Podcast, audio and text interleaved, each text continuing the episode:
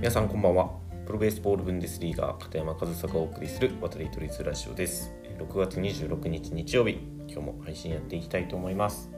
で、えー、今日のテーマですね。今日のテーマは練習は想像力を広げる場というテーマでお話ししたいなというふうに思います。練習は想像力を広げる場ですね。まあどういう話かというと例えば、えー、内野手がグラブトスをしたりしますよね。そのグラブトスって結構無理な体勢とか、まあ、いわゆる普通のプレーではない。その基本とかそういった風に呼ばれるプレーではない中で行うプレーだと思うんですけどでもそういった時に基本じゃないから普通じゃないから練習の時にグラブトスをしようとすると結構注意されたりすることってあったりしますよね、え、そんなことせずに両手でちゃんとトスしろとかしっかり手に握り替えて投げろとか、まあ、そういったことを言われた経験っていうのはあると思うんですよね。でも一方で試合では練習でしたことしかできないっていう意見もあったりしますよね。だからこの考え方でいくともういわゆる基本というものでしか練習していないとそのイレギュラーなシーンで対応でき基本では対応できない時にもうなすすべがなかったり基本で対応できないプレーはもう試合中にはできないという考え方にもなりますよね。だからその練習っていうのはあくまで練習であって失敗もしていいところですよね。だからそういう時にあらゆるプレーっていうのは挑戦しておくべきだと僕は思うんですよ。それが成功する失敗するはそんなに重要じゃないんですよね。例えば、えー、グラブトスをするってなった時も別にグラブトスをして失敗してもいいんですよ練習では。ただその練習をするその基本じゃない、まあ、いわゆる応用といいますか応用のプレーも練習しないとできないわけであってその応用の技を増やすことっていうのは自分の中のそのプレーの幅を広げる引き出しを増やすっていうことにもつながるんですよ。だからグラブトスに限ったことじゃないですけどまいわゆるその基本から外れるプレーっていうのは練習中にしちゃいけないのではなくむしろそういう練習の時にどんどん取り入れることによってあじゃあこういう体勢の時はいわゆる基本に忠実にいくともう投げる方法はないけどこういう投げ方であれば投げれるとかそういうアイディアが出てくるんですよねやっていくうちに。でもこうやってもうどうしようもないから自分の持ってる引き出しではもうどうしてもボールが投げれない体勢だから諦めるよりも諦めずにこうだったらまだ投げれるかもしれないとかこうだったらまあプレーが続くかもしれないっていうところに挑戦した方が僕はいいと思うんですよね。だから僕は練習中も全然その失敗はしていいしなんかトリッキーなプレーをすることも全然とがめませんし何かしろっていうふうに言ってますなんかもう最後まで何かしろと。だからそのミスをすることによって他のランナーが進むとかであれば何もしない選択肢を取ることも大事なんですけど例えばねランナーなしでボテボテのゴロがセカンドに飛んできましたと。でピッチャーも取れないファーストも取れないセカンドしか取れないけどかなりボテボテだと。その時にボテボテだし投げても間に合わないからもう取って終わりじゃなくてもう無理にグローブではたくようにしてファーストの方にボールを投げるとも言えないような、まあ、運ぶというかとりあえずファーストの方にボールをやる。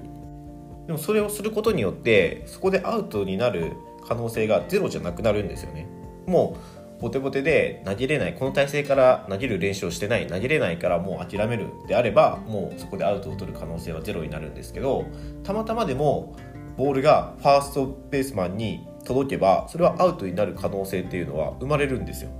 でこの場面で言えばそこでミスが起きても何も生まないんですよね。他にランナーがいればそこでミスが生まれることによってその他のランナーがもう少し先のベースに進むっていうことは起こりうるんですけどランナーがいない状態でそのバッターランナーだけアウトにするっていう状況であればそこをアウトにすることに全力を尽くすことが僕はベストだと思うんですよ。方法は問わずに。でもこういうことをいきなり試合でしろって言われてもまあなかなかできない。まあ、できるできないはその練習をしててもできるできないはもちろんあるんですけど多分そのボールをファーストベースマンに運ぶアイデアが出てこないんですよ。練習してないと。でも普段からボテボテの頃をグローブで叩くようにでもファーストベースマンに届けるような練習をしていればそういうアイデアが試合中にも出てくるんですよね。だからそのできるできないは別としてアイデアが出るか出ないかその時にこういうやり方ならボールがファーストベースマンに行くっていう風な考え方ができるかどうかっていうことが練習をすることによる大事なとこだと思うんですよ。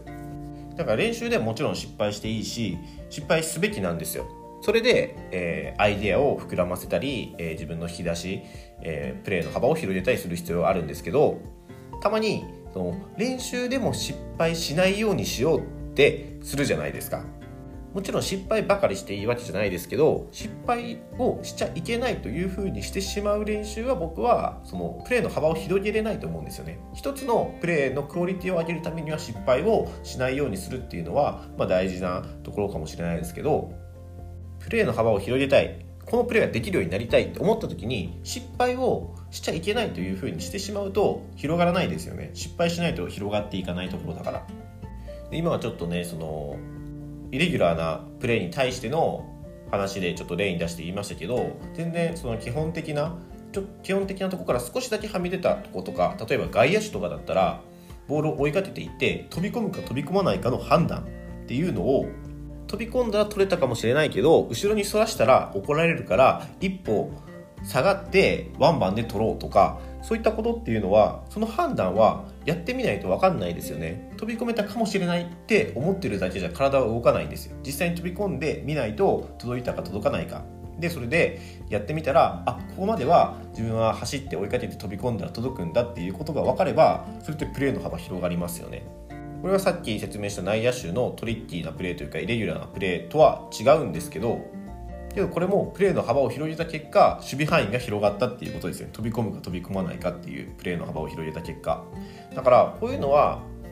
練習でどんどん挑戦するべきですしそれをすることによってできるかできないかはそのね結果なのでそんなに重要じゃないんですよ。ただそのその選択肢を取る。その選択肢が頭の中に浮かぶアイデアが浮かぶ。そうなることが練習をする大きな意味だと思うんですよ。できるかできないかはもう結果です。しかもそのイレギュラーなプレーに対してですからね。イレギュラーだったりちょっと基本から少し外れたプレーに対する話なのでそれは試合であってもできるかできないかっていうのはもうその時しか分かんないですよ。できた日もあればできない日もあると思います。けどそれを挑戦することその選択肢を取るっていうことは練習中にやっておかないとそのアイディアが試合中に出てこないともう自分の持ってる少ない引き出しの中で戦わないといけないというふうになりますよね。それはやっぱりプレーの幅が狭いとなるとアウトにできる範囲も狭くなっちゃうんですよ。でその守備に限らずねバッティングとかピッチングとかでも同じだと思います。なので練習をする目的みたいなところの一つにそのアイディアを生むため想像力を広げるためっていうのは練習をする目的の一つだと思うんですよね。けどそこってあんまり意識できてない人って多いんじゃないかなというふうに思うので今日はあえて練習は想像力を広げる場というテーマでお話しさせていただきました。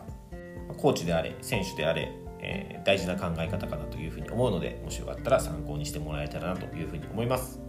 はいということで今日も最後までお聴きいただきありがとうございました。片山和沙でした。